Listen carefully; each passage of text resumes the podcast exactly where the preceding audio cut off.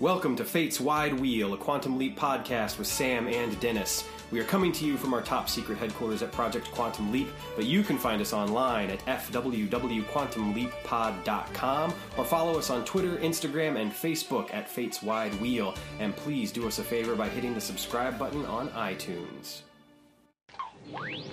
Hello, everybody. Hello. Good morning, good afternoon, good evening, whenever you may be listening to us. Yes. We are grateful for that. yeah, welcome back. It's been three or four weeks since we recorded. yeah. It's it's been a while. How, uh, how has your life been? Not bad, you know. Um, there was uh, a birthday, uh, my birthday, and Yeah. my wife's birthday, and Father's Day. Um, and my daughter's first birthday is coming up here in a, in a few weeks. We're actually having the party this weekend, Yeah. but the actual birthday is not until the uh, the fourteenth. So yeah, it's been uh, you know lots of craziness, but you know work is work is work, work is slow, life is good, can't complain too much. How about you? You know how my life has been? How? In my life, there's been heartache and pain. I don't know if I can face it again. I watched this episode last night, and I've been doing this all day long, and it's a wonder that Betsy hasn't killed me. I mean, I guess the real question is, Dennis, that I have to ask you is: Do you want to know what love is? I want you to show me. Uh, we'll get there. We, We'll get there. Oh, we're gonna Um, get there. We're gonna we're gonna break that down. We're gonna break down that little love montage. I'm gonna For tell you sure. About, I'm gonna tell you about the my most heartbreaking moment in this episode at the end of that montage. All right. I look forward to that. Yeah. It, yeah, I you know it's funny because I all I could think, and I, I thought it was, but I didn't know for sure. But all I could think watching this episode is, man, Temptation Eyes. That is such a like '80s song title if I ever heard one. Oh, yeah. And then of course they use "Do You Want to Know What Love Is" in the music montage. Yeah. Come to find out that there is actually a song, "Temptation Eyes." It was from the '70s, not the '80s. Mm-hmm. And all I could think is like, why didn't they use that song? I, I don't I don't uh, I don't know. How could you not? This is one of those uh, when they put the DVDs out and they took the music out. Yeah, yeah. That that just killed this episode for me. So I'm Well. glad to see it with Blu-ray uh, or an IMDb channel, which where I watched it on through Amazon Prime.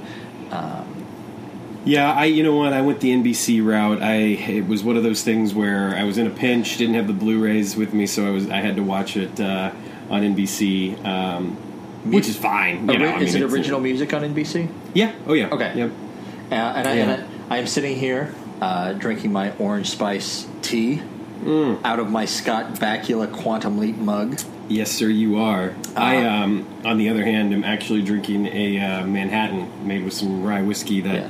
Jessica bought me for uh, Father's Day. So Oh, fantastic! we'll see how I'm doing at the end of the episode. It could Uh, get I interesting. I, after I get this, I may switch over to whiskey. Here. We'll see. uh, so, hello. So, in case, uh, yeah, we're talking about Temptation Eyes this week. We, we are. Um, and Temptation Eyes is uh, directed by uh, Christopher Hibler. This is actually the first of four episodes that he would direct. He'll go on to do Starlight, Starbright, A Tale of Two Sweeties, and Goodbye Norma Jean. Uh, it was written by Paul Brown. This is the 12th of 13 episodes uh, that he has written. He started with The Kamikaze Kid back in season one. Um, went on to do uh, some interesting episodes like Disco Inferno, which I think we could easily say we're fans of. Uh, Catch a Falling Star, which obviously has its moments, but it's also a little problematic. Uh, All Americans. Yep. Um, Has its one, moments, uh, but also a little problematic. yeah, yeah. Uh, one of the episodes that I think I could I can safely say is probably one of our favorites. Certainly one of my favorites. Good night, dear heart. Yep. Um, Maybe baby, rebel without a clue, runaway, private dancer, nuclear family, the wrong stuff. Uh, Temptation Eyes, naturally, and then he'll go on to also do "It's a Wonderful Leap." So, um, yeah, uh, he also was a producer on 65 episodes of Quantum Leap. He would also work on the X Files and Star Trek Voyager. Um, so This you is know, not a the- Star Trek podcast. No, This is-. I know. Sorry. Well, we, you know, well, we'll get there. Yeah. Um, but uh, yeah, so so obviously a good pedigree there as far as the writing goes. The air date was January twenty second, nineteen ninety two, and our leap date is February the first, nineteen eighty five. However, an interesting fact that we'll talk a little bit more about later is that the episode actually spans February first through February fourteenth, nineteen eighty five. So it makes it one of the uh, confirmed longer leaps that we've had. We know that you know there are some that we speculate. Oh well, he must have been there for X amount of time, but this we know for a fact he's there for two, Two weeks, weeks. which is. Uh, So this uh, is probably one of the longer confirmed televised leaps. Yeah, I think some Of exactly. the, I think some of the novels went on for longer. yes, Yeah. absolutely, yeah, yeah. Uh, fantastic. Well, let's jump into the uh, again. As always, um, we are packing for a move, so I packed away my uh, my copy of Beyond the Mirror Image. So I have to uh, I have to defer to you. You do, I know, and I'm sorry. I feel a little bad here because it's it's it's really you've owned this for so long. But uh, before I jump right in, real quick, two things that I normally mention. Uh, Sam has leapt into Dylan Powell, who is a Channel 12 news reporter, and we are in San Francisco, California. Um, this, the 13th episode of season four, was also known in Germany as The Good Son. In France, it was known as Murder in Chinatown. Okay, that makes sense. The the Good Son is that what it was called? And Yeah, that uh, okay. I, I know, makes no sense at all. the but good that's, S O N. The good. Yep. Okay. Anyway, go ahead. I know we were talking about it off mic before. You wanted to hit me with this cold without me hearing what the Yeah. title. Okay. In, in Italy, it was known as almond eyes. oh God. Yeah, Oh God. I know. Oh Yeah. Oh man. Yeah, and oh, Oh, man. that- And furthermore, Matt Dale, uh, our, our beloved author of Beyond the Mirror Image, included a footnote. Uh, this is indeed, if there was any doubt left, a racist slang in Italy describing the shape of an Asian person's eyes. You, you know, off mic, I was I was saying that it couldn't be any worse than is their life after the rape, for raped, and it just got worse than is their life after the rape. Oh my god. I know. I just I Oh. oh Italy. Oh. Well. All right. Yeah, yeah. I, I needed to take a I needed to take a drink after that one. Um, our TV guide description. You ready for this one? Oh God. I I I have a feeling that this is going to be a very punny, a very punny description. Uh, yeah, I mean, it, it, it- well, yeah. Sam tunes in to a TV reporter covering serial murders in San Francisco, and something clicks with the police's psychic consultant, who may be the next victim. They're fired. I know they could have done so much more. All they did was tunes in. I mean, it's like, all right, well. All right. So there you have it. So let's so so let's leap in here, shall Let's we? do it. Um, Yeah. So you know, so so Sam leaps in. He is he. They are going live on the scene. Uh, him and his cameraman Ross. Um, to I think they say like to the sixth murder in Chinatown. Yeah. We're live. You're on. Oh boy! Opening credits. Yeah, it's you know it's a perfect example of you know a, a common trope that we've seen a number of times. Obviously, at this point, we're you know halfway through the fourth season of Sam leaping in, being that fish out of water, uh, having to adapt, uh, and I think it's it's played well here for comedic purposes, which is is uh, you know an interesting choice, and I think it's the right choice, especially considering the tone of the episode uh, to come. And there are a couple of comedic moments in the episode, uh, which which work well, I think, because it does bring some levity to some otherwise dark proceedings. Sure. Um, so this is, I, I think, this is just kind of like one of those standard, very well done. You know, I'm not I'm not knocking it for being standard, but it's that standard sort of fish out of water leap in, um, as Sam has to. Y- y- You know, stumble his way through uh, this this report. Watching this, I, I am surprised because I've been living with the show for, for over 25 years now. There are still the beginnings of some episodes, like the first five minutes when Sam is flailing, where I get, I can't remember what the term is, I get viscerally embarrassed Yep, for Sam yep. in these moments. Like, like I got to pause it. I just got to take it in a moment. And this is one of those, yeah, where he's flailing on camera. Like he's obviously is, is in a, uh, and not a good, a gruesome situation. He's out the scene of a murder, and he's just flailing to to try to figure out what he's supposed to say on camera. Yeah. Um, yeah, to the point where he, he actually has to check his name badge to, to, to know who he is when he signs off. Sure. And the you know the mic to see the channel that he's representing. Yep. Um, and, and of course Ross, the cameraman, has a great reaction. Hmm. Uh, you know, immediately just like, what are you doing? Like everybody, and then uh, you know, I think another thing that's nice is it establishes the fact that the stakes here are high for you know the actual Dylan and and Ross to a degree because, as Ross says, you know, the networks are watching. Yeah. Um, and, and that obviously the hope is is that because they're covering this big story that they'll get some notice and, and perhaps be able to kind of move up in the ranks. Yeah.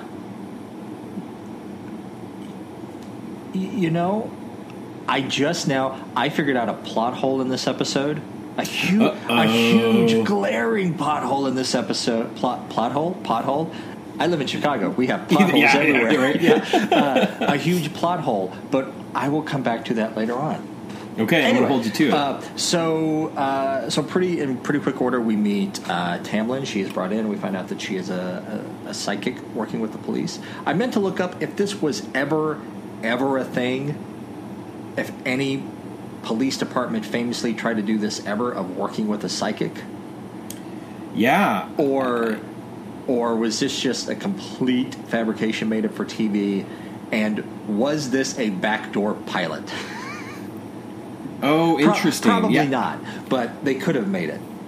I never, yeah, I never, uh, I never thought about that particular uh, aspect of it, but I do know that um, that you know, yeah, believe it or not, the police and even the FBI have historically worked with psychics. Um, you know, however you want to judge that. I, you know, that's that's entirely up to you if you think it actually exists or if it doesn't. Um, but oddly enough, it is something um, that has happened. Uh, now, there's a famous uh, uh, instance, I believe, with uh, Sylvia Browne, um, who uh, you know who who, who told. Uh, a parent uh, of a child that had been kidnapped that the, the kid was dead, and then they ended up finding, uh, you know, like almost ten years later, um, she was found alive. Oh wow! Yeah, yeah. So eh, you know, the, the crazy thing is, is that they they have um, now whether or not it's a it's a real professional relationship or if it's just someone calling in saying like, hey, I have some information and this is why I know this, and you know, then the cops just doing their due diligence follow up on it, regardless of whether or not they believe it or not. Who knows? But I do know that that is something that that they yeah that they've. Um, there, it's it's it's a real thing. All right, all right. Good to know. So uh, yeah, so we get this uh, uh, this meet cute between Sam and Tamlin, and it's obvious from the beginning they, no pun intended, they got eyes for each other. yeah, They like each other. Here's a fun drinking game for this episode. Take one drink every time Tamlin says, "I've got a feeling about it."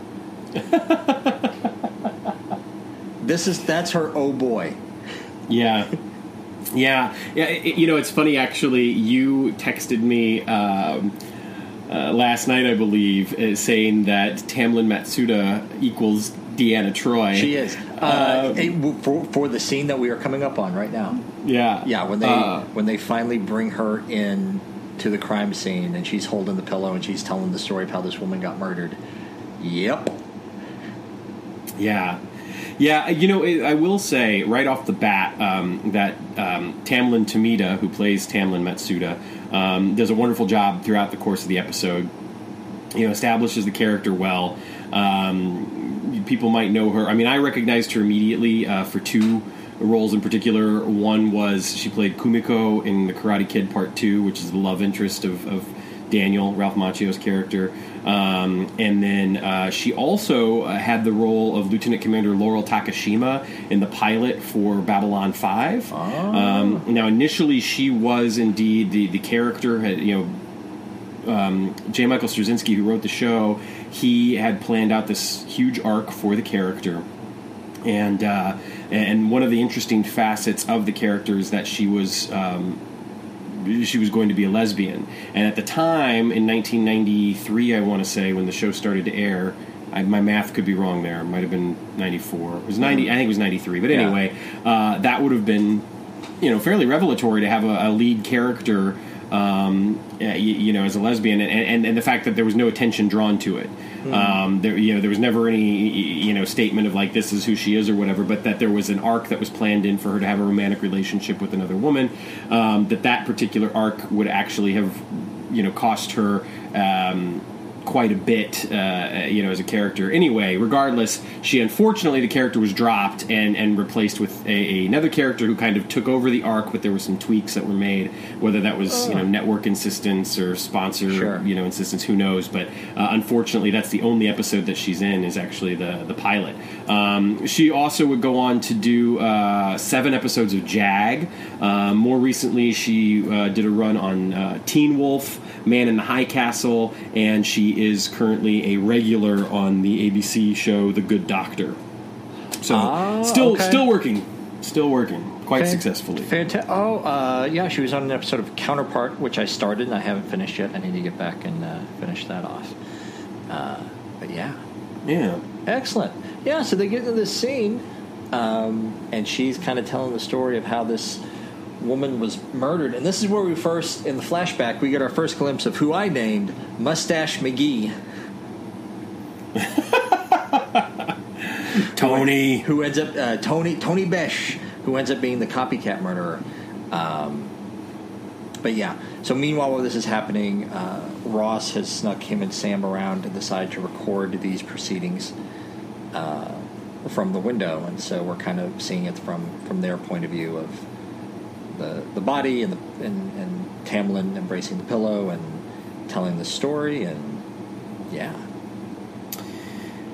Yeah, um, you know, and it's it, it is a I think potentially you know quite a chilling scene because one of the things that definitely happens over the course of this episode, in the the flashes that she gets of the murders, Sure. Um, you know, I don't want to say they're graphic, but I would say for you know what we're used to on Quantum Leap, they certainly kind of go.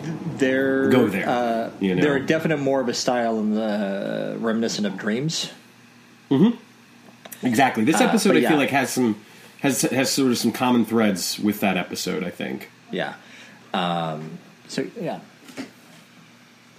Oh, go ahead and come on in. Hey, sorry. Sorry. Hello. Say hello to say hello to Betsy, everybody. Hi, Betsy. Host by proxy. Uh, I record in our I record in our bedroom, so yeah, she had to come in and get something here. Did Uh, Betsy watch the episode with you? She did watch the episode with me, so we're gonna. Uh, I don't Did think she have had- feelings? She didn't really have any strong thoughts, but at one particularly heartbreaking moment for me, I turned to her and I kind of unloaded about my thoughts at that moment. But uh, Okay. but yeah, we'll uh, but yeah, we'll get there. Um, so is is I don't know if there's much more to say about this scene. So yeah, we kind of get what Tamlin's story is, what her deal is, and uh, I have a question for you, actually, because as I, as I was watching the the episode, certainly these earlier chunks uh, uh, of the episode before we kind of get into the romantic subplot and, and our overarching plot of, of solving, you know, the crime. Um, what did you think uh, uh, about Sam's easy acceptance, seemingly anyway, of of Tamlin being a psychic? I think he is so googly eyed over her. Mm-hmm. He's he's pretty much along for the ride of whatever her story is. Yeah, I know I, that, that that's kind of the direction I went as well. Because one of the things, and I, I can't remember exactly where this was. Um, it might have been on IMDb, but but you know, one of the goofs that they pointed out, which I don't necessarily think is a goof, is that in one of my favorite episodes, Portrait for Troian, um, that Al um, believed in, in ghosts and that you know that sort of supernatural phenomenon, whereas Sam said that he didn't. And uh, you know the question, of course, uh, being that why would he believe so easily in psychics, um, and that Al is the one who you know kind of poo poos the whole thing um, all along. And and to be honest with you, while I can certainly see why someone would lump both phenomena into the same category, uh, I do think that they're that they are separate. And I think that let's face it, there's been scientific testing um, done um, in pursuit of, of both of these things. Uh, and, you know, I mean, I think one of the more famous examples is that you know the MK Ultra program with with the CIA and everything, and trying to you know use LSD, for instance, to actually kind of prompt psychic abilities, um, and and and the fact that you know men of science um, were were trying to see if, if the human brain could could develop these abilities, whereas uh, you, you know the phenomenon of ghosts could could easily sit separate from something like that. Um, so it didn't necessarily bother me at all, uh, even without the explanation that you gave. But I kind of agree. I think that it's you know because of his infatuation with her um, that that it's easy for him to to go along for the ride. Yeah. Now, along those lines, I did notice. Uh, so we're, we're we're moving to Tamlin's place. Uh, Scott met up with Tam, or, or Sam meets up with Tamlin afterwards. Wants to go hang off. Ross wants to go have a drink. Um, Sam obviously wants to go off with her, so they end up back at Tamlin's place. When Al shows up, he does make an offhand comment about Ouija boards and mood rings. Yeah. And I remember, like from Disco Inferno, Al was pretty into mood rings, Yes, he was. so that kind of jumped out at me. right. Uh, but I'm reading the comment that the one person did leave, uh, you know, that that Al and Sam have kind of flipped places. Um, right. But one, I think it would have been too much for the episode for Sam have to have to overcome any skepticism in Tamlin's psychic abilities and fall in love with her and do all that because that's what this episode is about. Is that Sam gets to take a break from being the hero and he gets to be Sam and he gets to have uh, he gets to have a little bit of a life. So uh, yeah, Yeah, and I think that you know, kind of piggybacking on that, uh, he, I I think that there's a certain acceptance of her abilities early on, but I don't think he buys into it fully until a little bit later in the episode. Yes. So I think that he even has a dose of skepticism. So I don't know that it's fair to kind of immediately jump on the fact of like, oh well, Sam's acting out of character. It's like, well, yeah, you know, I think that there's a little more to it than that, and I think that that's proven by what happens, you know, later in the episode. Yeah. Uh, so in this episode, uh, or in this scene, uh, when Al shows up, we find out that uh, we kind of get a hint of this in the first scene. Is that the reason why Ross and Dylan are were there so early on in the murder in the first scene? Is that the killer has been calling and tipping Dylan off Yeah, for six murders, and Tamlin is going to be the seventh victim in two weeks on Valentine's Day. And that's and that's the setup. Um, why why are Dylan and Ross being tipped off about this, and why is Tamlin going to be the seventh victim? And there's going to be four more victims after that. Because Sam points out that he'll just take her away from here, and then Al points out, it's like, no, there's four more victims, so you have to figure out who the killer is. yeah, So that's where we are. Uh, and then Tamlin goes to make some tea. Uh, that's where uh, Sam and Al have this conversation. And then Tamlin pops back in and says, Do you like orange spice, Sam? Yep, Yeah. And we know from Catch a Falling Star that Sam's favorite tea is, in fact, orange spice, which, by the way, is Yeah. what I'm what I'm drinking right now. Uh, some orange spice tea here. So yeah. and worth reiterating, as we noted, you know, just a little bit earlier, that Paul Brown was responsible for writing "Catch a Falling Star" Ah, so that's nice, as well. That's a nice little callback. So he has intimate knowledge of Sam Beckett's tea preference. Yeah, and let's talk about let's talk about Sam's 1980s sports jackets and suit jackets. there was a definite style going on there. Oh yeah. It's interesting too because uh, usually uh, he's not wearing a tie. Mm-hmm. He only wears a Ah. tie like in that first scene, I think, right? Yeah, uh, I think you know it's one of those things. I think he's wearing a tie in almost every scene until he's he he can just be Sam, Okay. and then and then then there's less tie. I feel Sure. like they. I feel like uh, Jean Pierre did a very, uh, eh, eh, very subtle, but there's just a slight difference in the costume change after Sam's reveal, or after Tamlin can see him for who he is, where he he dresses a little b- bit more like what I would picture Sam dressing like Yeah. than than Dylan. right. Like the scene in particular that I'm thinking of is when they go to visit Ross in the uh, editing bay. Yes, He, it, it- yeah, that feels like oh, this is what Sam would wear, not what Dylan would wear. yes, Yeah, totally. yeah. That's a Um, good point. Yeah, and so uh, also in the scene, we we get it set up that psychics can't foresee their own deaths, Yep. Um, and that Tamlin can also she can f- sense Al around. Yeah, which is interesting because she can sense him, but she never. It's not even that she senses him; it's that she senses something. Yes. That there's something going on. Um, but the funny thing is, and something that was mentioned uh, over on Al's place, I believe, um, is that it's odd that Sam never tells her about Al. Okay, let's jump ahead. Let's jump ahead there right now because yes, uh, that was my heartbreaking moment that I went off on Betsy about last night. Is that we come to the end of the montage and Al shows back up, which by the way has this beautiful shot of you get the first hint that Al is there, not by seeing him, but by the cigar smoke. Yep. As Sam is laying in bed, like the camera pans over and you see the cigar smoke, and that's the indication that Al is there. So yes, in that scene, it's reveal. Yeah, you you pick up that Sam never told Hamlin about Al. Yeah. And you got to feel like I, I take away from the montage like for two weeks he's been able to be Sam. Like Yep. he has told her his full story Yep. as he can remember it.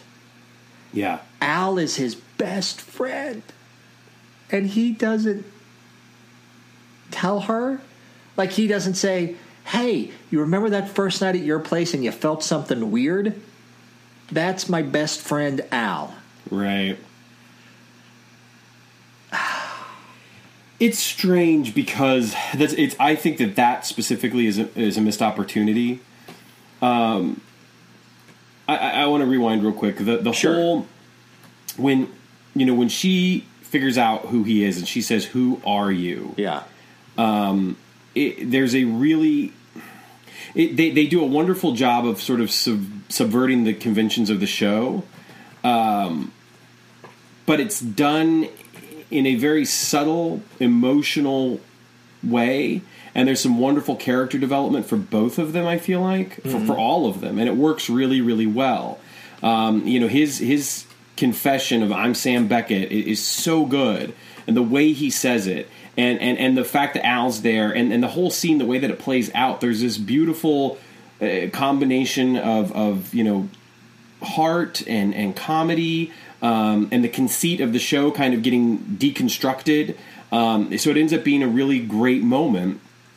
Uh, and, and and in spite of sort of the rapid development of their love story, it, it works well, I think, because there's you know Tamlin has this emotional accessibility and vulnerability, I think, due to her powers and some of the stuff that she shares with Sam, and of course Sam's re- revelation not only to the audience and to Tamlin, but for himself that he gets to be Sam Beckett is powerful. So you buy into it, and then the montage hits. And this is the interesting thing I want to know what love is.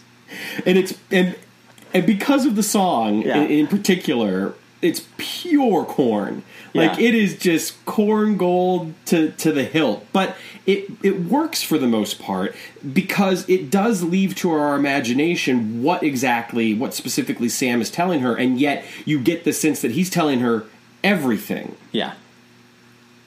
The thing is, I'm uh, I, I'm with you. Why doesn't he tell her about Al? Like he would have to mention Al. Like he would ha- if, if he's telling her the whole story. Like, are we to just assume that he's like telling her about random leaps that he's had, perhaps, but nothing else? And now he's you know maybe all or maybe he's. Yeah. Or maybe he's trying to share with her that he doesn't remember everything because he's got these holes in his memory as well. I don't know. Yeah. The, the, it- it's very strange because in a way it feels earned, but it does feel like it leaves something out. Yes. How how do you not tell her about Al? Especially because we know they basically spend two weeks together. Yeah. In two weeks. In two, I mean, well, I have an idea of what he was doing rather than telling her about Al, but that's not the point. But that's- the point yes. is. yeah. Uh, but anyway, so let's jump in way ahead. Um, so we go to the police station the next day, and this is where we get the scene. Uh, we meet Collins. What a piece of work that Collins guy. Oh, Collins. Let, let, let's look. At, I, I don't think he, he doesn't even have a, a photo up on IMDb. What happened to No. the actor? What happened to Kent Williams? Yeah, so he the, only other credit that he has actually is uh, uh, four episodes of Hill Street Blues. who is Bernard. Okay. all right, Yeah. okay. Um, maybe it was his, his his side gig, his side hustle. I don't know. Um, but anyway, so this is where um, this is where Tamlin finds, yeah, Tony Besh. And we get uh, this is kind of cheesy. She stumbles upon a face that's the wrong face, and he's hiding behind this guy. Maybe it's literal. Turn the page. There he is. I, I've always found that a little bit. I've always found that a little bit cheesy. But anyway, uh, but then we cut to uh, we cut to Tony's lair, and we we get to see Tony, and he's watching the news, and uh, yeah. Tony feels like you're per- like Tony. Tony could have been on Cagney and Lacey. Tony could have been on Hill Street Blues. Tony could have been in Serpico. Tony could have, you know, like Tony is is the perfect cipher for what it is to be like a late seventies, early eighties dirt bag Yeah. in film or television. He is all of those things. I- I- like if he would have been just a little sweatier, Yeah. you know what I mean? yep.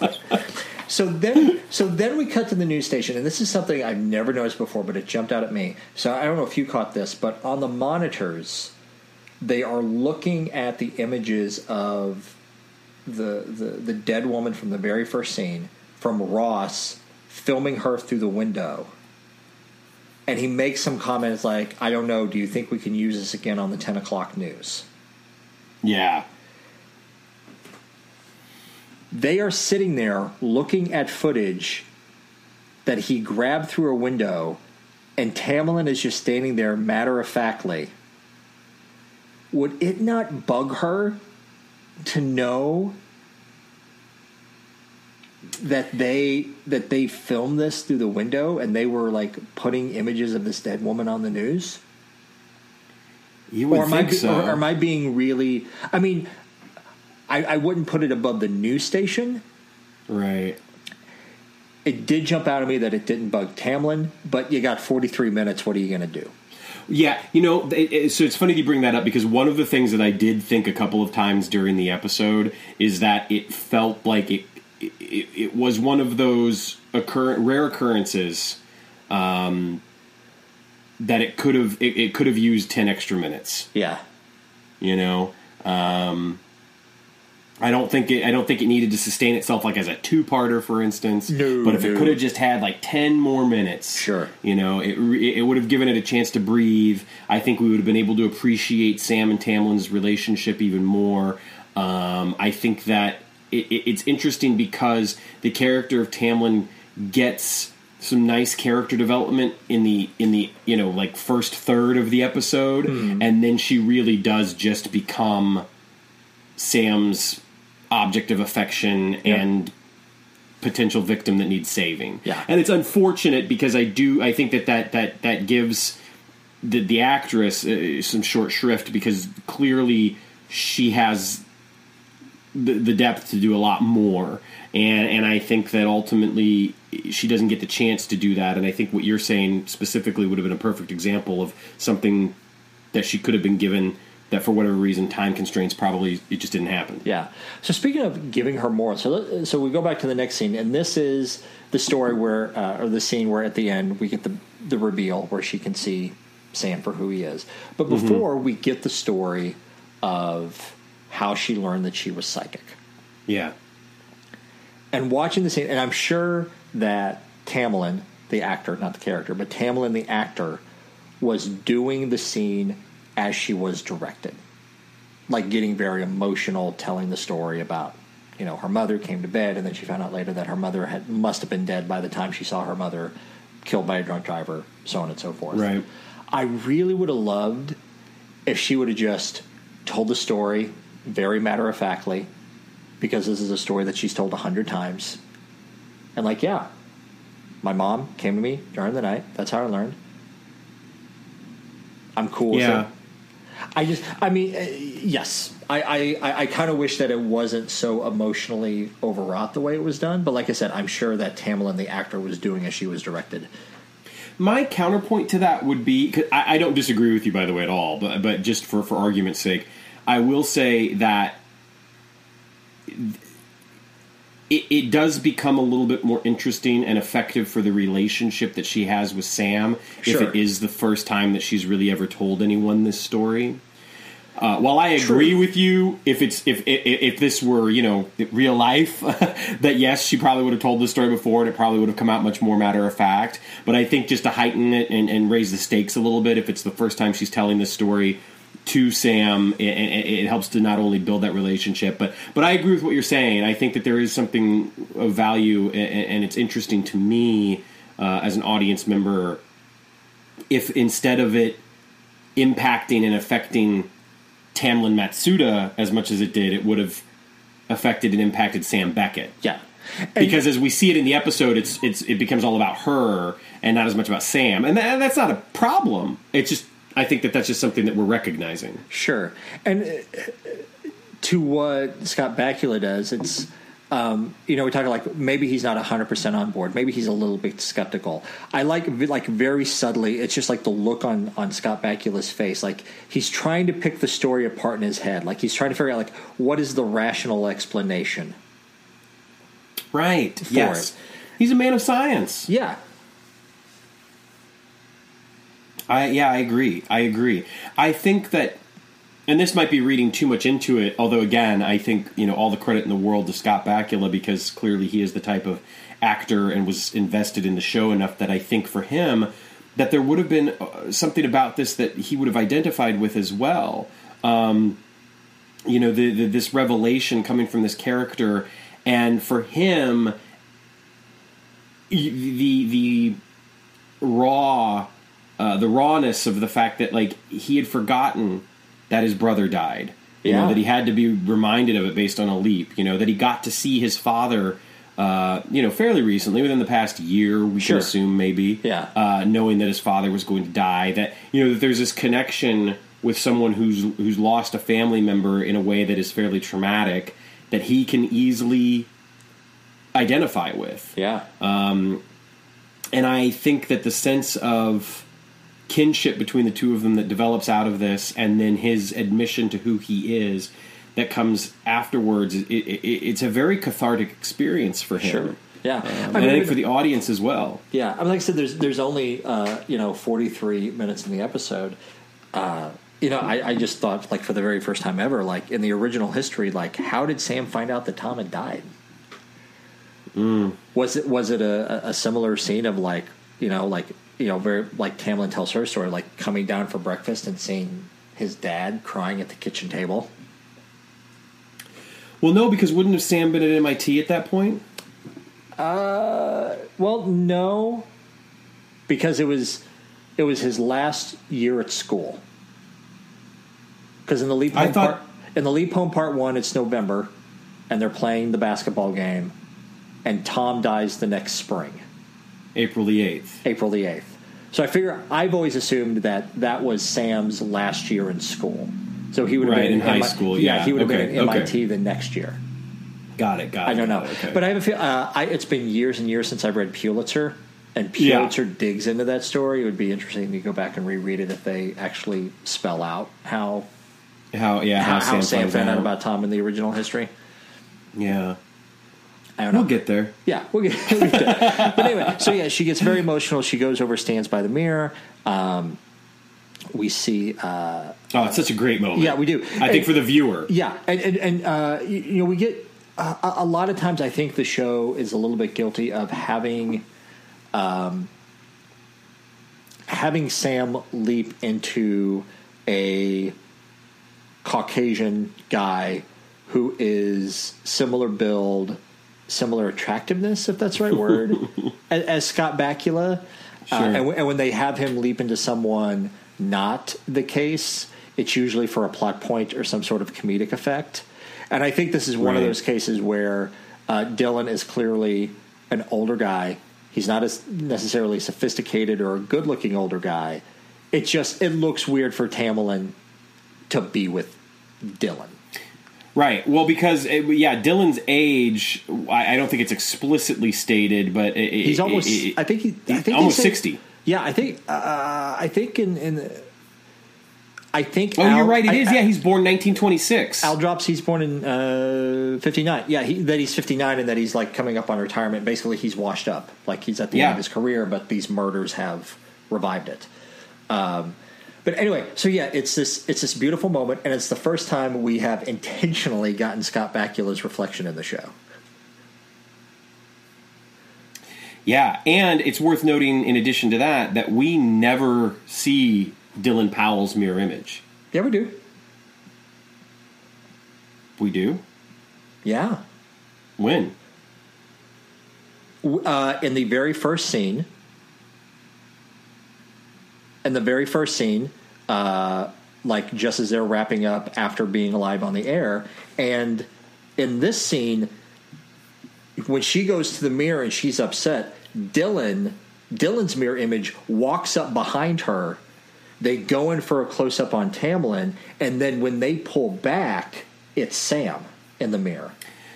Well, then let me just say that not only does my memory fail me, but so does IMDb because the actor is not credited on IMDb at all. Oh well, that's I think that's the first time ever It is. that the actor hasn't been credited. But no, yeah, they uh, they show his mirror image twice.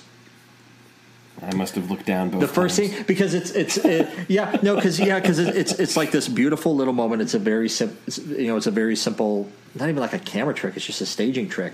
Tamlyn goes and you see her reflection in the mirror. The actor playing Dylan walks up behind her and puts his hands on her shoulder. Extreme close up of Tamlyn's face, and it's all one single shot. And when they pull back, it's Scott Bakula in the mirror. Yeah.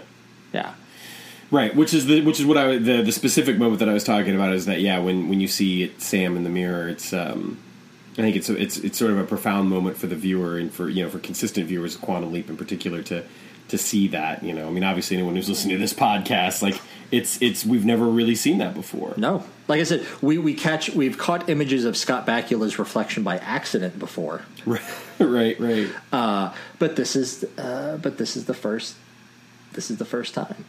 Um, so Al shows up, and this is what I found interesting is that Al is is all about like no, you can't tell her who you are, and he he drops the line, uh, you might you may not leap. If you tell her you may not leap, which I think is the first time they've called back anything close to the rule from the first episode. Because from the pilot episode, they dropped the rule that for them to be able to retrieve Sam, everybody has to believe he's the person Right. who's replaced. And this is the first time they ever come back and, and call that back. Yeah, yeah. Um, you know, and maybe this is an instance of that rule isn't really true, or it's an instance of here's someone that was going to know who he was regardless. So, you know, it, it doesn't matter. Um, to me, that I mean, that's such like a like a almost like a sorcery rule. Like, how is that based on any kind of science? Like, how does people's know- how how does people's knowledge of who he is affect whether or not he can leap or retrieve him? So that's yeah, I've never. Well, maybe you know what it is, and this is going to be my head canon. Is maybe what it is is that if knowledge were to exist of the project and who he is and what was happening, it could jeopardize the project actually taking place. Like, what's to stop? Like, if the wrong person were to find out, for instance, what would stop them from trying to find Sam Beckett Sure. and you know and doing something to him before he's able to start the project in which case you know paradoxes bloodity blidity Yeah. uh, i don't know there, you know I- I, think that i think that you can you can take it or leave it it's up to the viewer to decide exactly what that rule is and why it is but i think for me that's kind of where i'm going to run with it is the idea that potentially you know they're they're concerned about the possible effect that it could have on the future of the project and it could jeopardize things Sure. actually happening if someone in the past knew about it sure. Um, yeah. I know. Yeah, that makes sense. So yeah, so Sam sits down, he tells her who he is, and I can't remember the exact dialogue around this scene, but basically, Tamlyn confesses that her judgment has been uh, uh, affected by love, an intense emotion like love, Yeah. and I want to know what love is. I want you to show. Yeah, and here we go into the montage. Yeah. Um, and I feel, uh, I yeah, the, the, yeah you, you're you're right. The montage is just a lot of cornball cheese. Uh, but things I appreciate about it is that while it's not entirely laid out in the dialogue, it's just in the way that Scott Bakula holds himself and the scenes where they're just talking. Like you can feel like this huge weight yeah. has been lifted off of his shoulders and that he Yeah. can just be himself. It's you know yeah, it's very strange because I would almost argue it's the most comfortable we've ever seen him in the entirety of the show. Yeah. that every other time we've seen him, you know, he's he's he's playing a character who's putting on a mask, um, you know, or he has an objective. The these you know this high stake. I have to stop somebody from getting killed. I have to do this. I have to do that. And while obviously he does have this mission in this episode, that yeah, in the montage, he right up until the point where Al comes in and finds him, you know, asleep at his boxers. Like there's there is there's this weight that's been lifted from him and he's very relaxed and he's very comfortable and it is it, it is really nice to see and it is a marked difference from from what we usually see so it's you know kudos again to Scott Bakula for being awesome. Yeah, and there's also a great thing because I think like as soon as Tamlyn knows who Sam is, the whole mirror conceit goes out the window. There's a great shot during the montage where they're standing in front of the the big windows in her apartment, and clearly you see Sam's reflection yes. in the windows. which is funny because that's mentioned as a goof I believe uh, on IMDb and I don't think it is a goof at all. No, and, and later, uh, and later on, when he's running through Chinatown to, uh, uh, I I think to to catch the person who he thinks is the killer, the the red herring, um, he runs across, he runs in front of a storefront, and you again clearly see Sam's reflection. And again, I think it's one of those things like it's, uh, they just use that as an excuse. Like, okay, we don't have to worry about filming things in a certain way so we don't see Scott Bakula's reflection. Here we go, let loose. Yeah. Uh, but particularly in the montage, seeing his reflection in the mirror is, uh, yes, I think it's intentional it's intentional. And the thing, Yeah.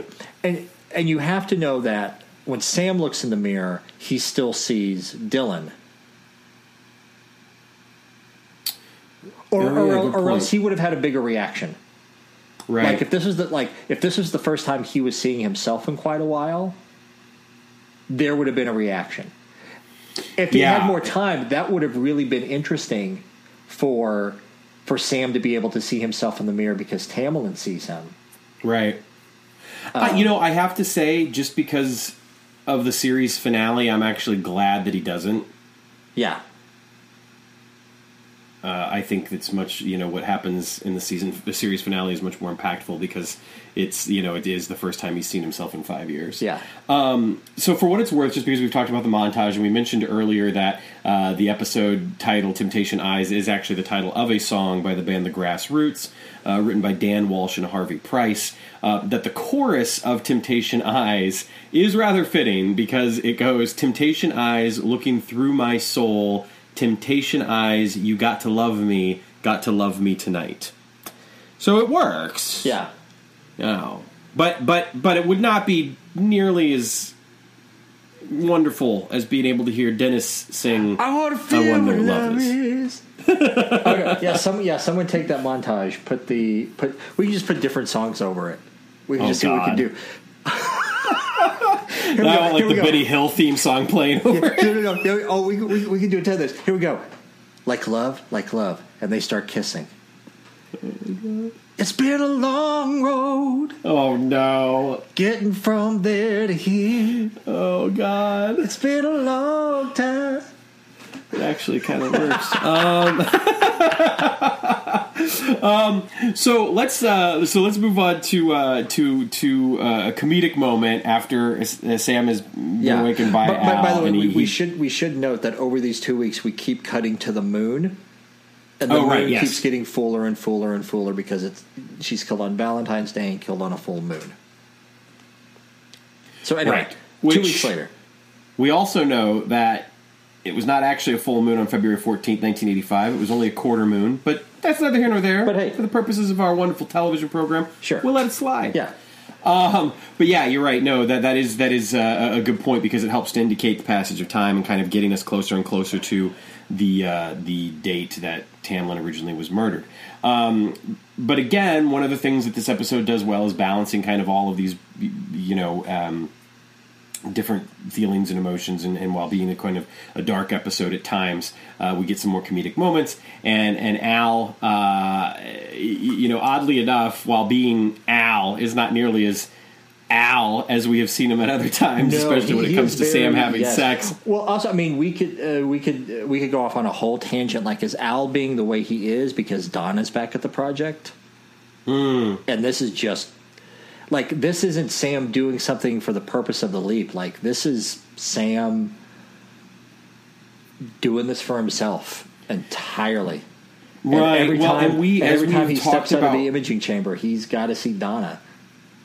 you know, and we've talked about this before. Um, that sometimes, you know, as as Donna has you know stated in, in Leap Home that, um, or excuse me, Leap Back, uh, that that she kind of understands that Sam has to do what he has to do to complete his mission, uh, and that sometimes it involves him becoming romantically involved with other characters. th- That the or the people rather that the the thing is that as we've talked about over the course of the podcast, that that sometimes gets a little, little icky. Yeah. You know, I Um, think that- this is the non ickiest, though. Absolutely it is. It is Yeah. to to to use an oft overused word. It is the least problematic. Yes, uh, in fact, yeah. it is. In fact, one could argue it is absence of any problematic circumstances whatsoever. Yeah. Um, because Tamlyn knows exactly who he is, Mm-hmm. um, and and so I, I, I, again, I am I'm more going to kind of side on the fence of the because of the conceit of the show. Yes. I buy into it. I accept it. I'm not you know I'm not here to judge it. But I also do think it's worth having the conversation, in Oh, sure. particular where we are in 2019, and in particular with some of the news that we have heard in the very, very recent past, uh, that it is worth at least discussing and, and raising the question of is it okay that he does these things? And this is one time that we can say without any doubt whatsoever that yes, this is okay, except, as you noted, it does make us wonder what you know what is happening with Donna back at Project Quantum Leap Sure. how much of this is she aware of? Yeah. You know, how much of this is Al kind of maybe skirting around it a little bit? Sure. Um, So it does, yeah, it does kind of make you wonder. And, and as we were talking about earlier with Scott Bakula and kind of you know being invested with the show, I mean Dean Stockwell was as well. So perhaps that's that is a layer that he decided to bring to it. In fact, even if it's not explicit in the script. Um, he decides to have some fun with Sam here when he shows up with his cigar smoke curling through the camera lens. Uh, As as uh, as Sam gets out of bed and he's he's clad in his boxers. Yes. And what lovely boxers they are. And it's Valentine's Day. That's right, Yeah. and they are a Valentine's Day gift. They were a Valentine's Day gift. Um, and so, yeah, so Sam. Hearts, Yeah, and hearts. bearsies. So Sam is kind of resentful that uh, that Al is kind of here breaking up the party, and like Sam has to go back to to being Sam, being the hero. Yeah. And um, so yeah, again, so yeah, uh, so Sam now or, or Al has an update. They they know where Tony is at. Yes. Why they haven't been working on this for two weeks? Let's not worry about that. Uh, but they know where, but they know where Tony's at. And again, as we pointed out, it is obvious that Al or Sam has not told Tamlyn about Al. Yeah. I turned to Betsy at this point in the episode last night when I realized this, and I literally almost started crying. Mm. I was just upset on behalf of Al that Sam didn't tell Tamlyn about him. Yeah. Yeah, no, you know that's eh, honestly it's it's something that I didn't I didn't think about um, to the degree that, that you're you're mentioning it, but I mean I think that that is more than valid, and and it is a um, it, yeah, it, it is kind of a bit of a hole, if you will. Yeah. It, it, it does not make sense that he would not mention Al. Yeah. Um, or that if he did mention Al, why wouldn't he just tell her that Al is the observer? You know, Al, Yeah. is, Al comes to him and helps him. yeah. Um, I mean, how much more interesting would it, would these final few scenes have been if if very quick if, if like they didn't have to like make a meal out of it, but like oh here's Al, right. say hi to Al, and Yeah. and yeah And the thing is, is the thing it wouldn't have had changed. It, it, the thing it would not have had to have changed too much because the conceit could have still existed that she could not see or hear Al. Yeah. That she could feel some sort of weird presence. Yeah. And mean- that Sam could have absolutely, like you said, taken the opportunity to be like, Al's here right now. Yeah. It And there could have been a nice little moment of like, Hi Al, I, I've heard so much about you. It's nice to meet yeah you. very much like uh, I can't remember the character's name, but from two episodes ago, Unchained. Oh yeah. You know, very very similar Yes. to that. It's like like he believes in Al's existence, but actually can't see or hear Al. That would've been- Absolutely. that would have been very interesting. Um, so now, so now they go out uh, to the street. Yeah. So this is where we get Sam's reflection. He's running down uh, to the Foghorn. I don't know if that's a location or an area, but that's where Tony is at. Uh, yeah. but he's going to chase Tony down. Now, this is uh, this is something I noticed about the music in this scene, and I don't I don't know if it's racist, problematic, or what. Yep. Do you know what do you do you, do you know what I'm going to say? Uh, you, I mean, you go ahead, but it's it's. Uh, I, I, the thing is, is it's not really the first time that something like that has happened because when she's going over the book in the uh, police station as well, that it, it is interesting the choice of music that they decide to go with. Well, I didn't. Uh, the music didn't stick out to me in the police station scene, but in this scene, um, yes. But it is a very. Uh, I, I don't. I don't think they lift the music directly, but it is very much, very, very much in the same vein of the music uh, over scenes of tension in the Leap Home Part Two, Vietnam.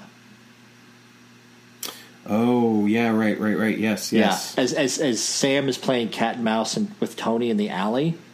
Yeah. Like I said, it's not directly lifted, but they are using like the. I, I'm, I'm not uh, enough educated in music to know like the, the the actual terms, but it is.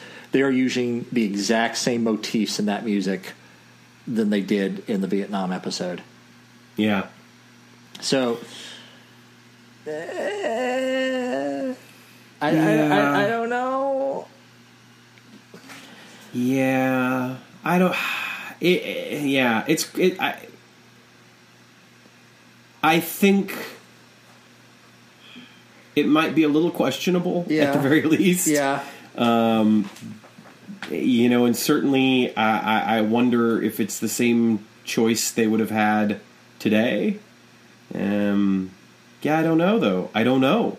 You know, Yeah. the funny thing is, is that one of the things that sometimes I think is easy to forget about Quantum Leap in retrospect is that it, it, it was a primetime network television program, and the truth of the matter is, I don't watch hardly any primetime network television.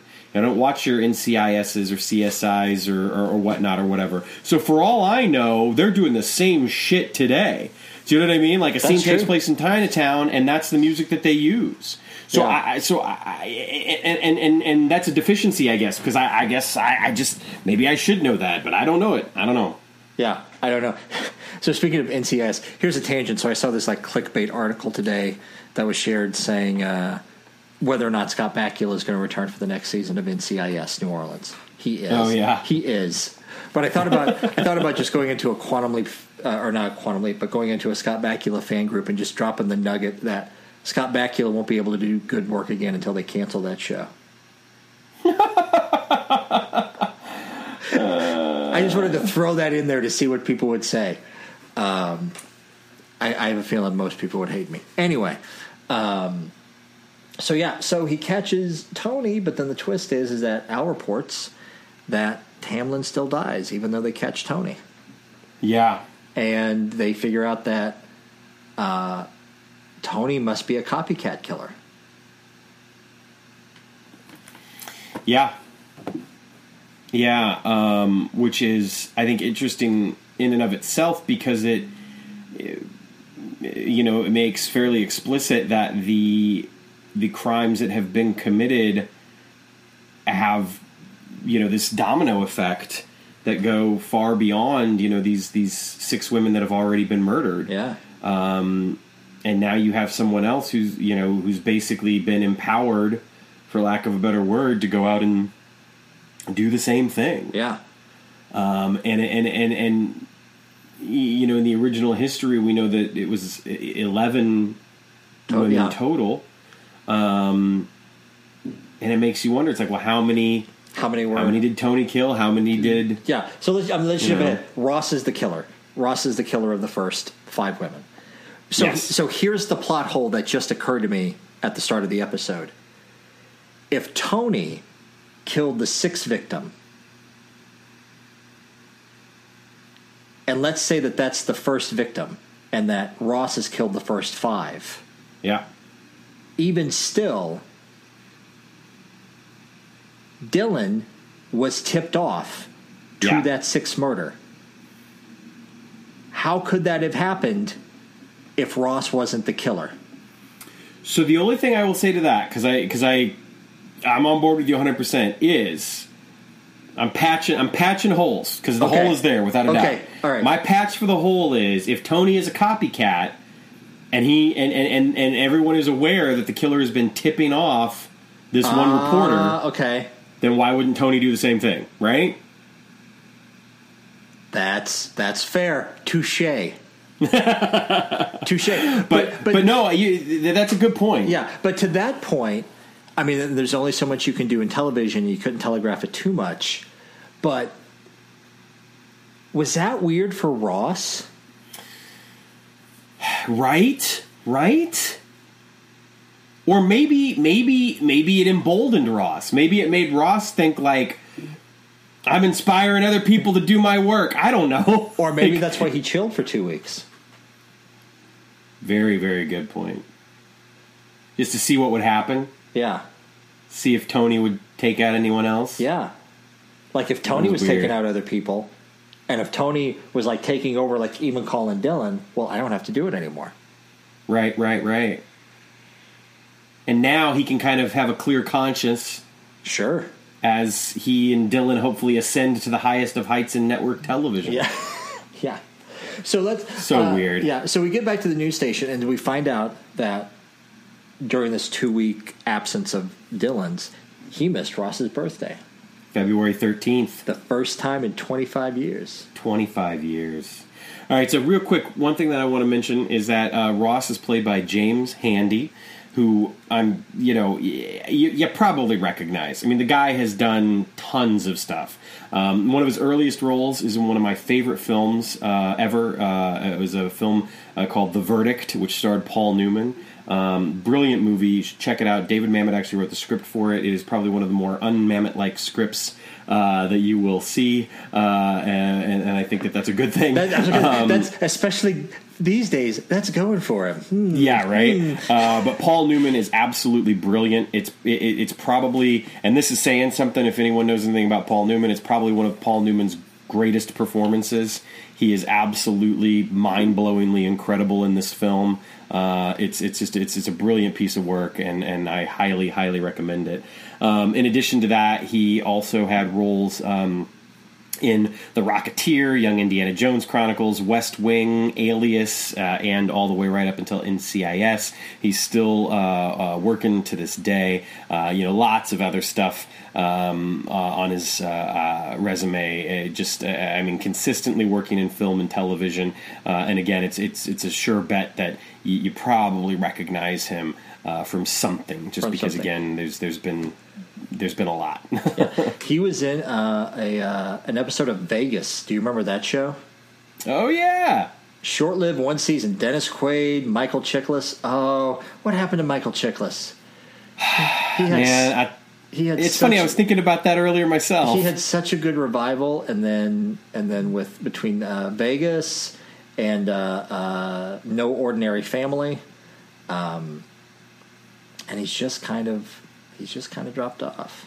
Yeah, you, you know, I to to his credit, uh, I you know I would certainly argue that the work that he did on the Shield, um, hopefully, uh, will be remembered and, and recalled because it, it, it was at the time, I think, for for something that wasn't on HBO, uh, really pushed the envelope Oh, with what it- you could do. I, yeah, I feel like the You shield know. gets short shrift. Like I feel Yeah. like, especially for basic cable, like it kicked off like showing what basic cable could do, exactly. and and I feel like it's kind of been forgotten. yep. But yeah, uh, oh, he he's been on Gotham. He's been on a couple seasons of Gotham. Yeah, forty-one episodes. Okay, all right. He, Yeah. He's staying busy. Okay. Yeah. Sorry, sorry about that, Michael Chiklis. You're not listening. Anyway, But yeah, anyway, so James Handy, who plays Ross, uh, um, you know, does a wonderful job, I, I think, in, in this episode. Um, because one of the things that this scene does is that you, you know, it, I think it's hard as a viewer to to maybe not have some weird feelings about Ross, just because he is he is kind of an interesting guy, if you will. Oh, yeah. Uh, that said, this scene is played very well, so that you can't help but feel a little sorry for the guy because you're like, oh man, Sam leapt into his best friend, and now Sam's gotten to be Sam for the past two weeks, and that's awesome. But poor Ross has just been left to, you know. Sit at, sit at home with a bottle, apparently. you know, Yeah. yeah. Uh, I mean, you can't feel too sorry for him, all things considered. But yeah, Well, right. yeah, It's a nice. I guess it's a nice. It's not. You don't buy it hundred percent, but I think that there is an element of sort of bait and switch here. The idea that like you're kind of like, oh, poor Ross, his birthday got forgotten, and then all of a sudden there's the sucker punch of like, oh yeah, but he's the murderer all along. Oh you yeah, know? but he's yeah. Um, so we are so we're back in the news station. So we get the reveal that that Dylan missed Ross' birthday. The killer calls Dylan. yep. Phone rings. Sam picks it up. Um, the killer is talking over Sam the entire time, and we get the reveal in the last scene. Ross is the killer. He's uh, he was some kind of an engineer in the army where it would be easy for him to like set up a pre-recorded tape over a phone call. So that's why the killer keeps talking over Sam because it's a pre-recorded thing. Da da da da. Um, this overwhelms Tamlyn. Tamlyn goes to the bathroom. Uh, she says she, she's got to wash her face, and this is when Sam and Al have this conversation in the hallway. Um, let's get to that conversation here in a second. Uh, but literally, like I, I, th- it's been so long since I saw this episode. I thought Tamlyn was going to sneak out of the bathroom and run away, Oh, interesting. and Sam was going to have to chase her down to Chinatown Okay. because it's one of those moments where where like she says, "Oh, I just got to wash my face," and she goes into the bathroom. It's like just one of those tropes of like, "Oh, this is where they disappear." right, right, right. Uh, but no, she's actually washing her face. And so Sam comes up with this weird logic that no matter what they do, they can't escape their fate. So instead of running from it, let's just go to Chinatown where she gets killed. Yeah. Which I don't understand, but also we're 35 minutes into the episode and she gets killed in Chinatown and we got to get to Chinatown somehow. Right.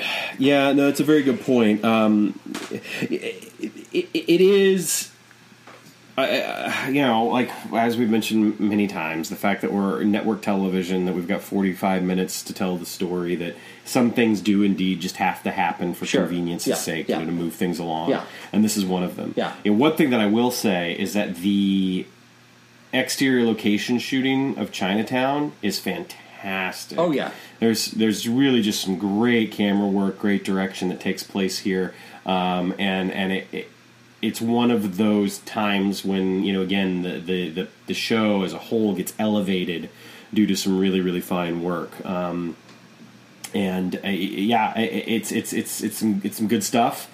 Um, and as we kind of move in towards our climax here, uh, good old Ross, Yep. good old Ross. Well, I mean, what can you say? Yeah, there, there's this weird thing where, where Sam chases down this poor Asian woman.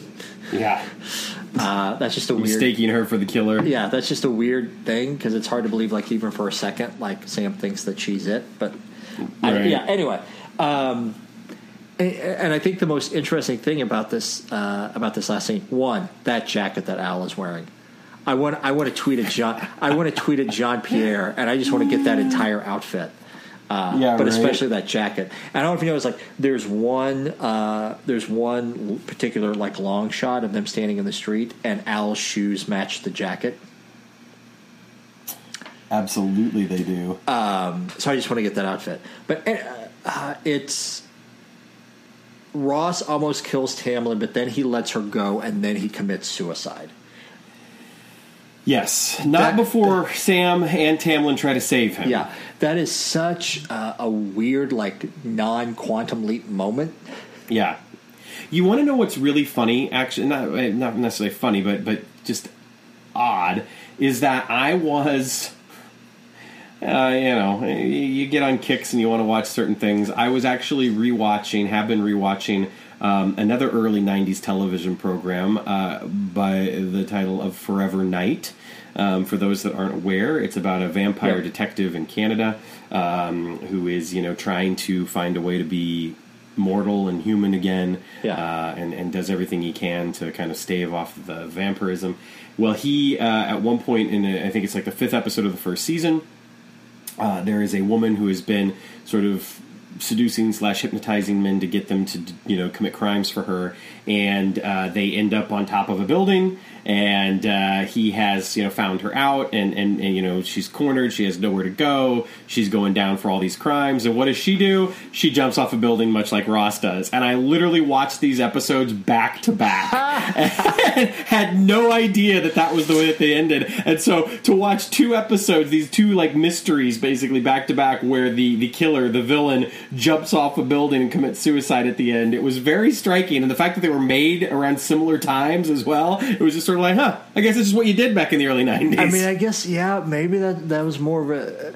I mean, yeah, it, it's just like it's such a weird moment for Quantum Leap because Quantum Leap usually isn't that kind of show, right. But well, hey, it's i think that what it is to me to me and and and, and i you know I, I think that this is it, it happens enough that, that i feel comfortable saying this that it is kind of a trope where rather than have our hero kill the villain the villain meets their demise in some other fashion and it helps to kind of protect our hero's nobility.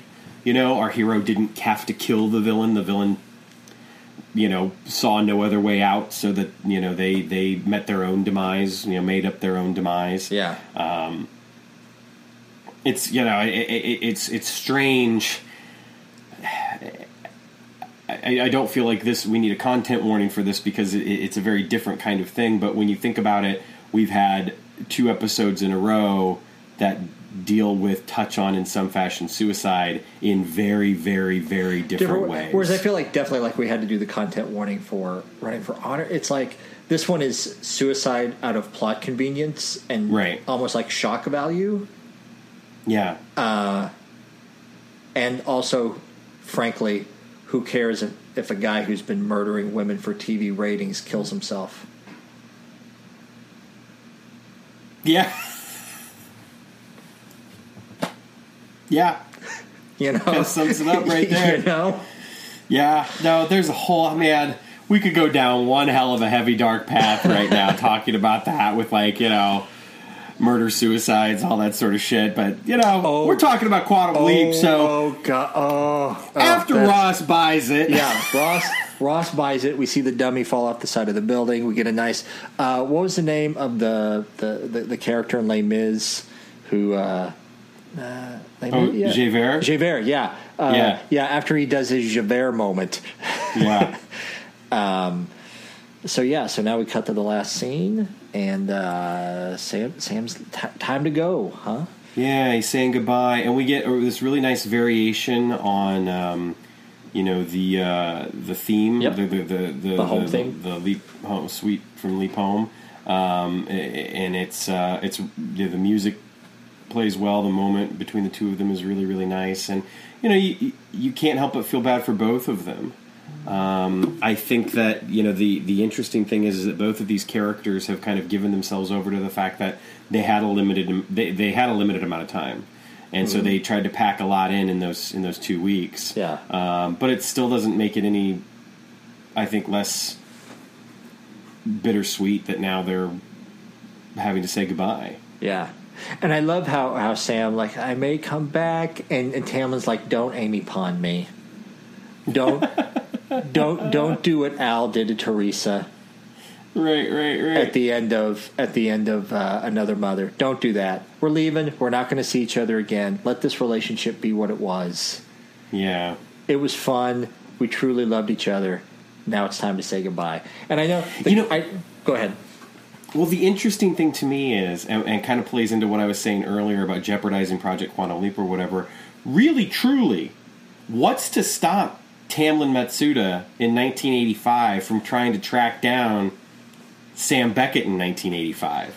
Uh, I, I think because during those two weeks, even though he may have left Al out of the story, I think uh, Tamlyn knows all the good that Sam has done over the last four years, and she mm-hmm. doesn't mm-hmm. want to change that. That's great. I like it. She doesn't. I like it. She doesn't want to. Uh, she doesn't want to screw that up. Yeah. That's what I think. Um, and I know you know it's the conceit of the show. We always see Sam leap out. We always see where Sam's going. How neat would it have been instead of having Sam leap out as he traditionally does? What if they went in and embraced and they did like uh, basically they did a callback to the reveal earlier in the episode. They go in, they hug, close in on Tamlyn, pull back, and you see a very confused Dylan yeah. pulling back from her. Yeah, you know, one thing is, is I will say to that is that if that were to have happened, uh, it would be interesting to finally get some idea of what occurs when Sam leaps out and the original person leaps back in. Yeah. Because it's something, you know, up to now, it's just all idle speculation of what Yeah. we think happens or what we think, because we don't know. Yeah. We don't know if they, if we, are, the theory, of course, is, is that they, they leap back in and they, they kind of get some of Sam's memories of the time that he was there and, you know, or, or, or maybe Al is, or Verbena Beeks is filling them in while they're in the waiting room, waiting to leap back into their life just so that they can kind of get back to, to normal and know what happened in their absence or whatever the case may be. But yeah, uh, yeah. But that's not what we get. But no, I mean, but that, they, they, I mean, they would have had to have lingered on it. Like they could have just pulled back. Dylan looks confused. Tamlyn is heartbroken because she has confirmation that Sam is gone. And then they could have instantly gone to the leap of showing where Sam goes next. Right. Anyway, but what are you going to do? Uh, so where's Sam going next? He's going to Westworld. He, yeah. yes, he is. He's going to Westworld. Um, yeah. So this leap out, uh, you, you know, I mean, let's face it. Most of the people listening r- right now uh, are well aware that uh, he has not leapt into the old west. Yeah. But it is worth noting, and I remember, I this is actually a, a, a leap out that I do remember when I was younger. Um, seeing and being like, well, wait a minute, he can't leap into the old west, and it, so it is interesting that we're, we're kind of getting a run of they're they're clearly trying some new things. Yeah. You know, uh, um, we've gotten some episodes recently where that have been very different from what we've seen prior, and I feel like they're they're well earned. You Yeah. know, um, tackling the, the the at the time controversial subject matter that Running for Honor did, um, doing a story like Temptation Eyes, doing a leap out into a setting where you're just sort of like, wait, he can only leap in his own lifetime. How is he a gunfighter in the Old West? Yeah, All of that sort of stuff, and obviously we'll get these explanations coming up. But I think that. Um, unlike what's going to happen in season five when they decide to try new things, that they're trying new things in a way that still stay true to the spirit of the show itself. Yeah. Um, and still kind of fit within the framework of the show itself. Uh, and, and I think personally that the run of episodes that we've had, you know, these past four episodes or so, are probably the strongest that we've had in season 4 mm-hmm. y- You know, since the the first episode. Yeah. I would agree. Yeah. Yeah. And so, yeah, leaping into the Old West. And here, here's one more thing I'll say. I wish they would have done. This would have been a nice callback to an earlier episode. Early on, when Tamlyn figures out who Sam is, and and he says, "I'm Sam Beckett," I would have loved if Tamlyn had said, Any relation to the playwright? The playwright, yeah. I don't think so. Uh, man. That, Yeah. that that would have been nice. Anyway, so that's uh, so that's our episode. Final thoughts? Yeah. Um, I think it's a really good episode. I, I, uh, I think that it's the type of episode that you have to be already invested in Quantum Leap to really truly enjoy. Oh yeah, Um, yeah. I- I- you know, I think that you, you can't have this be, you know, your first or eighth or tenth episode that you've ever watched. I think that you probably have to kind of uh, be a fan of the show and be a little bit invested in the program to to, to really appreciate it for what it is. Um, but that said, I, I think it holds up well, and I think that. Um, it ends up kind of being thus far one of the standouts of season four. Yeah, I would agree with with all of that. Like I said, I, I don't. I, I could figure it out if I want to, but but but I'm busy and we're packing for a move, so I don't have everything out. I would love if any listeners that we have, if they are savvy and if they have the time to do it, I just want people to take different variations of the montage and put different Oh, music, God. put different music over it. Take make it make it Temptation Eyes, make it Faith of the Heart, make it the fifth season theme song. Make it Fate's Wide Wheel. Make it face. Make it somewhere in the night. yes. Make it all of the. that would have worked Oh, too. Make it all of the because right now, uh, when does Piano Man take place? Eighty six. Yeah, I think that's right. So somewhere right now, the I can't remember his name right now, but somewhere right now, the guy that Sam leaped into in Piano Man is sitting down and he is writing the lyrics to to somewhere in 1985. that's right. it's in the works. Uh, Yeah. But anyway, so uh, we uh, you have kind of taken over like the the podcasting side because we switched uh, podcasting hosting sites a couple weeks ago, and uh, you discovered recently that we we're picking up new listeners somewhere. Yeah, um, it certainly seems like it, you know. And uh, by the time they get to this episode, they'll have been listening for a while. But uh, that said, uh, you know, certainly just wanted to kind of point out and um, and, and thank the, the the new listeners that we have because it certainly seems based on the the analytics that I'm seeing that we're having, um, you know, older episodes in you know chronological order for the most part, um, getting you know fresh downloads, Yeah. uh, which is something that you don't necessarily see, and and and I think. Um, the due to the nature of this podcast, you know, the content kind of is as evergreen as it possibly could be, just because we're talking about a show that's been off the air for Yeah. you know twenty five years. I mean, yeah, sometimes you're Uh, talking about current events, but yeah, Right, right, right. But uh, no, it's it's it is really cool to see. And so for anyone who is you know a newer listener, not only thank you for listening, but you know please feel free to join in the conversation on Facebook or Twitter. And um, you know we, we always enjoy engaging. Uh, but it but it is it's it's, it's cool to kind of um, know that uh, it's this isn't just an endeavor that is you know every time we release a new episode, a few people download it, listen to it, and move on to the next one. But that you know we, we're getting people that are listening for the first time and starting at square one, and you know starting with Genesis and, and going all the way up to uh, uh, the B Man, Yeah. um, which seems to be the where, And where it's, some of it's, the it's, it's, are now. it's it's interesting in the journey because you're uh, where I can't remember where we were at about a year ago when Hattie was born. We just get older and more haggard and a little less frequent yeah, as the show, God, ain't that the truth? as, as the show goes on. Uh, yeah. But yeah. Yeah. thank you for listening. no, thank you, I mean, uh, we're- thank you we're- for the comments online, and yeah, and, and and yeah, we're we're just we're very grateful that people are still along for the ride, and and I think that I, I can again speak for both of us when I say that uh, you know we're sorry that we've not been as punctual as we used to be uh, because I know it's something we prided ourselves in with releasing you know new episodes uh, on a regular basis, but obviously you know when you set out to do uh, basically hundred episodes of, of a podcast, it's not it's not going to be easy to um, keep it up uh, uh, on that regular basis because life happens and um, you know being fairly new dads and you know having moves and uh, and travel plans et cetera et cetera you know it, it, it happens. But uh, but we're we're we're committed we're gonna be here we're gonna get through this we're gonna get to mirror image And uh, Hey, you, you know what? Even even slowed down as we are, we're st- we're still further along than the other two Quantum Leap podcasts. there you go. So there we There go. There you go, There folks. we go. Uh, the quantum. In fact, I can the- safely say that we're the only Quantum Leap podcast that has ever covered this episode. That yes, we are.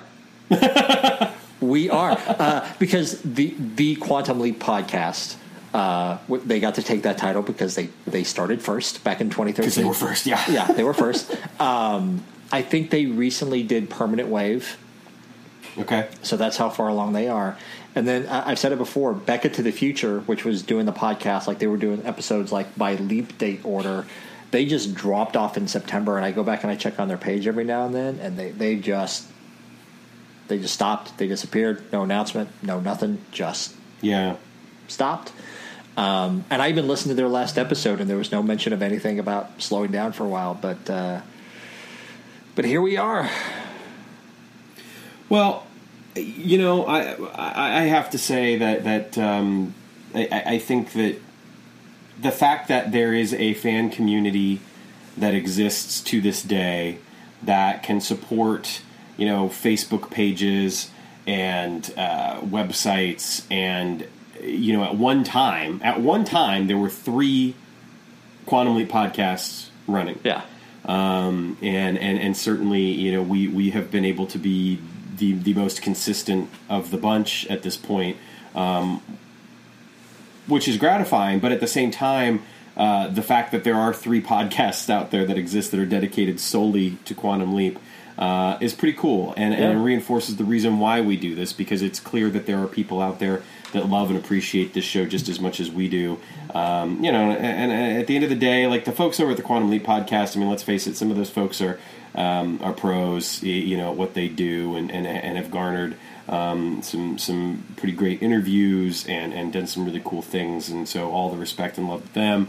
Uh, and Back into the Future, you know, had a had a interesting slant uh, to, to take at the show, which is you know which is great. And um, you know, we're just two guys that uh, bonded over our mutual love. Love. That's that's where we are, slowly but surely. And- yeah. and, and yeah, and, and we're and here we are, you know, leaping, leaping from one week to the next, To the hoping next. that our next leap Yeah. will, will get us to the mirror image. yeah, you know, and, and like very similar. Like if you're catching up on their podcast, like, hey, the next episode is instantaneous for you, but we've been trying to get our shit organized for six weeks.